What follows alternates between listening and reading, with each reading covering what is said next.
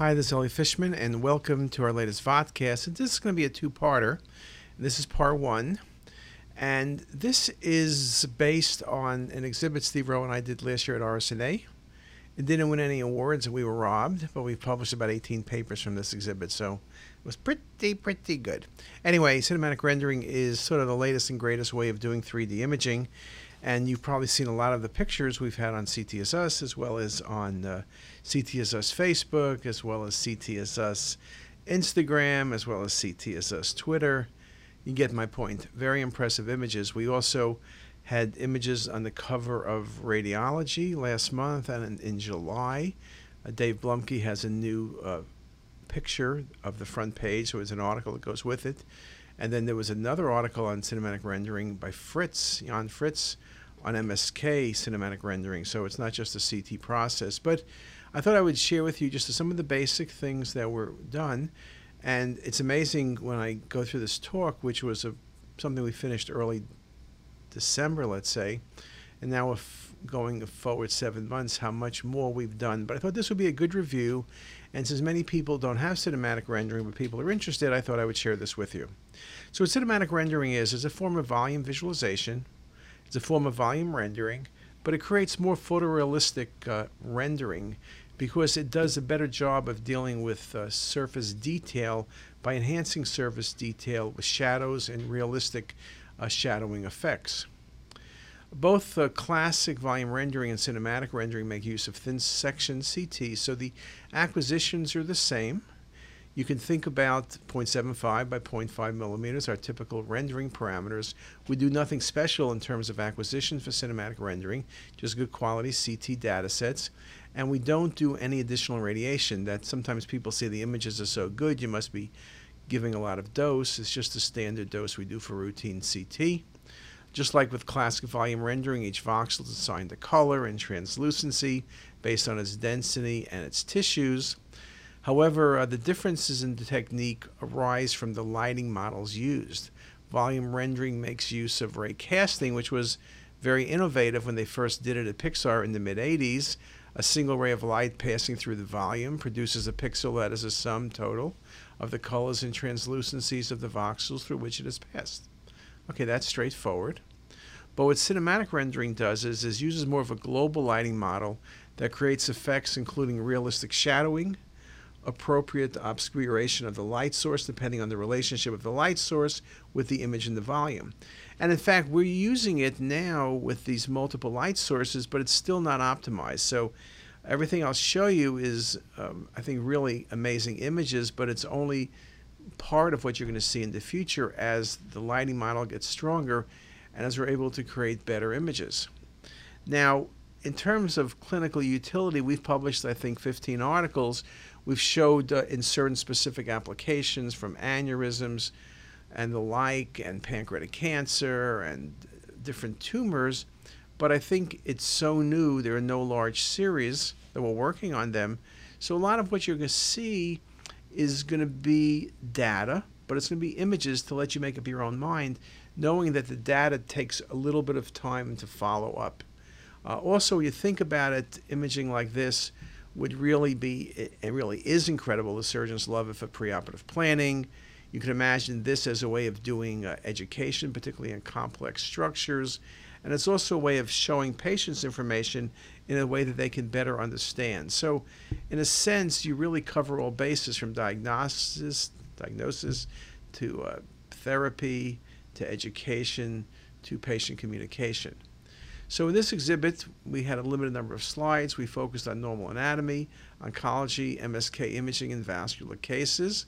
And what we'll try to do is in each of the cases, or almost all of the cases, show you not only the cinematic rendering, but show you really good volume and MIP imaging. And it's important to remember that we did not spend time trying to make the cinematic rendering look better than the other techniques by giving crappy images for the other techniques. We do everything only as good as we could do it. So the cinematic is is state of the art. The volume rendering is state of the art, and the MIP and even the 2D is state of the art. So we look at normal anatomy. Here's just uh, take a look at the skull. Images on top of classic volume rendering, good shadowing, uh, more realistic uh, shadowing, better detail. Look at the um, mandible, the coracoid process, look at the orbits, look at the details of the bony structure. It really looks like a um, holding a skull in your hand, the cinematic renderings. Or in this example, the cinematic rendering where we change the parameters, being able to show you both the vascular map as well as the brain and soft tissues, showing you both the uh, carotids, intracranial circulation, and then the brain matter itself. Here with cinematic, you can see the details you can get in the skull base. You also can see the details as we look at the carotid arteries, as we bring the soft tissues into play, as we show you the mandible, the teeth, base of the skull. And then you could create infinite number of views. So here's a view where the patient's head is tilted back. I mean, we tilted for the patient, of course, but you can see nicely the carotids, the common and internal external carotid arteries. You can see how I can accentuate soft tissue. You can see also the mandible and the angle of the mandible, zygomatic arches. Um, as with any 3D technique, is the interactivity. So one of the things with cinematic rendering, it's not a plug and play. You need to do some work. We've developed presets which make that work a lot easier, but still it takes some experience and like everything, it's a learning process. So here is just a good set of images with cinematic rendering as I go from the muscle to transparency through the muscle and showing and optimizing the vessels and then showing bone. So like classic volume rendering, we're able to look and optimize.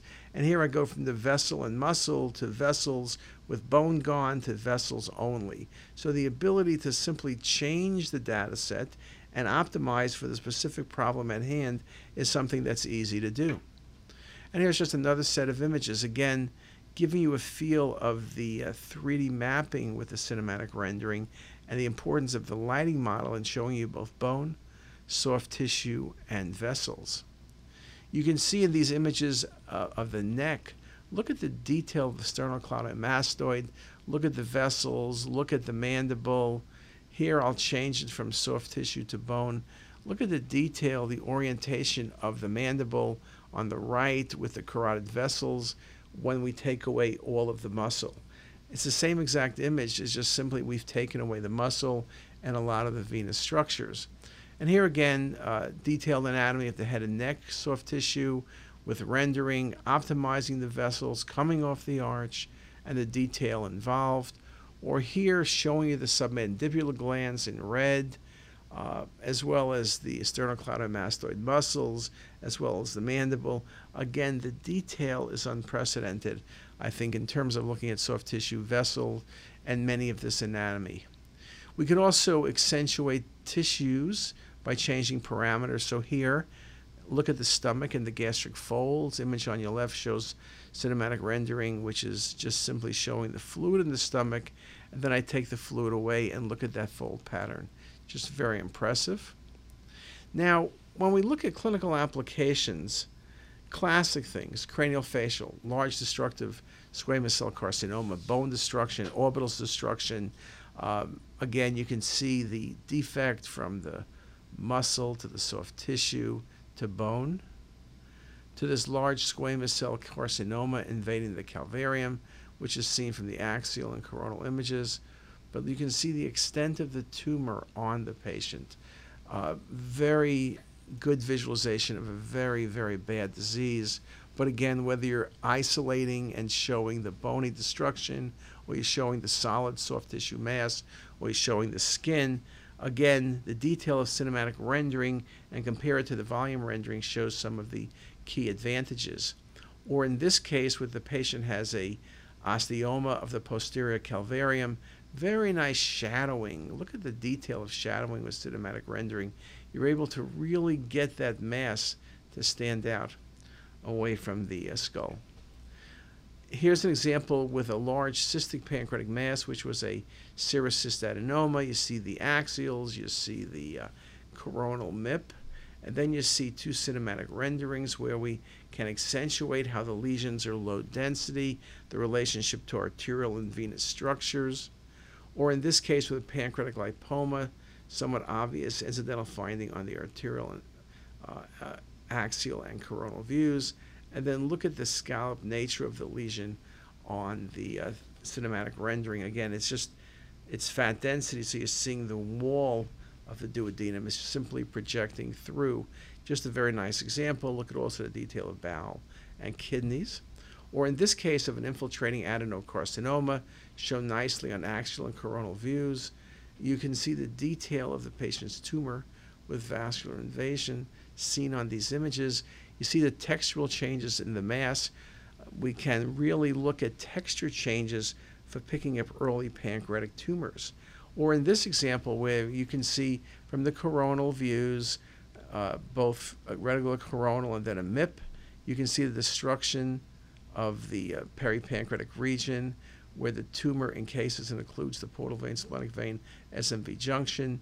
And those same images with cinematic rendering, you nicely see the infiltrating tumor at the head of pancreas, as well as the extensive collateral flow because of the portal vein, splenic vein, SMV junction involvement. So just a very nice example of even a simple case. Or in this case, where the patient has a low density mass in the body of pancreas, one of the things we're finding out is with cinematic rendering, we can accentuate the detection of subtle textural changes and perhaps pick up smaller tumors. If you look at the two sets of images, you can see how I'm able to really accentuate the patient's pancreatic mass, see the normal gland, see the atrophic distal gland, and the dilated duct. The goal, of course, is early detection of pancreatic cancer and not to miss any lesion. When lesions are vascular, so here's a large mass, head of pancreas, very vascular, neuroendocrine tumor, you can see it splaying the patient's um, hepatic artery, but narrowing it, but not narrowing it. And then look at it with a cinematic rendering. Look at the detail of the vascularity, the texture of that. Look at the detail on the arterial side and the detail on the venous side. The 3D relationships of the various structures are particularly nicely seen with the cinematic rendering, as in this example, or in this case where the patient has a GIST tumor. Axial images, very large tumor, extensive neovascularity, multiple collaterals, central necrosis, extensive neovascularity on the axial or MIP reconstruction views. And then we take it to cinematic. Look how nicely you can see all the collaterals, the tumor necrosis, the display of the vessels, orientation of vessels, and the extent of necrosis. And so, for large tumors, these vascular maps can be very helpful for uh, surgical planning as well as chemoembolization and any other factor where you need the relationship of the tumor to the vessels.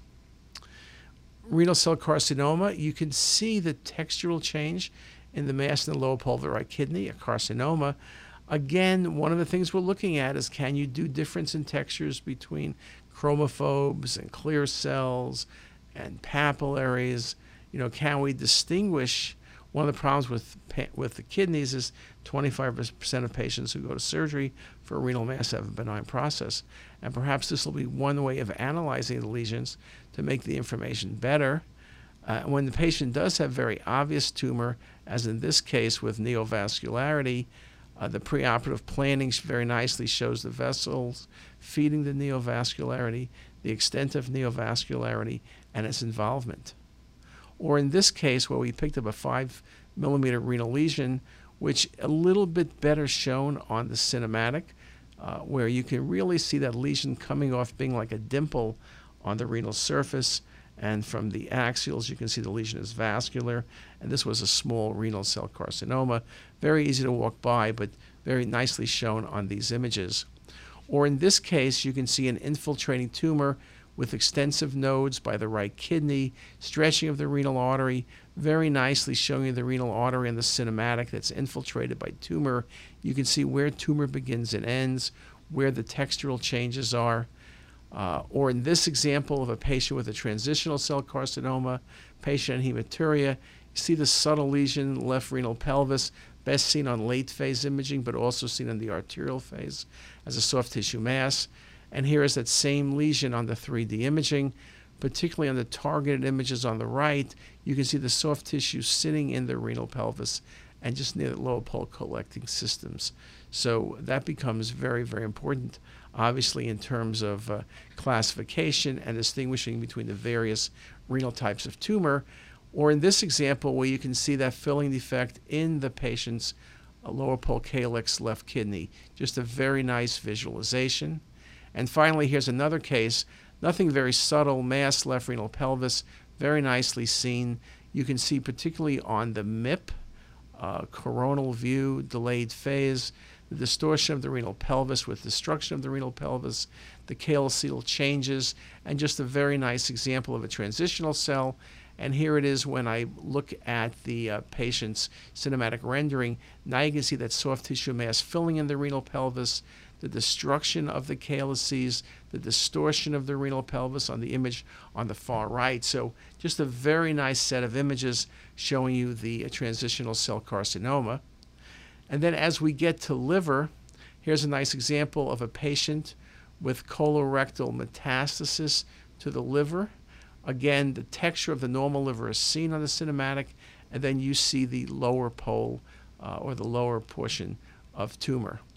Now, in oncology across the board, we can indeed be very helpful. So here's an example of a renal cell carcinoma in a patient who has bilateral adrenal metastasis.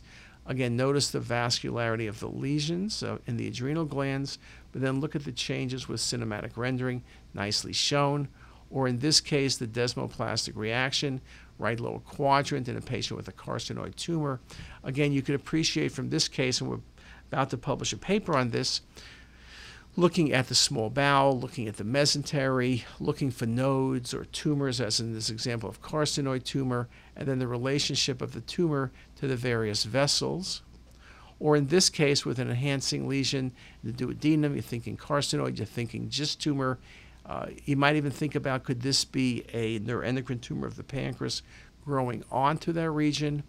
And then here you see it very nicely the textural changes, the epicenter of the lesion being in the duodenum, and this was a GIST tumor. So I think one of the things we need to learn are the tissue textures of the various tumor types, and perhaps simply on that we can distinguish carcinoid from adenocarcinoma, from GIST tumor, from metastasis. So there's a lot we need to think about. Or here, this patient with small bowel obstruction, you see the transition right lower quadrant. You see it very nicely on the coronals and on the volume rendering and on the cinematic, very nicely shown. Cinematic shows both the mass as well as the transition point, and it's all very nicely shown in this regard. Now, there are other things we can look at, and there are a number of different tumors. So I see the clock, and we're halfway through the talk. Why don't we stop here, and then we'll pick up in, let's say, mm, five minutes. Okay, be right back.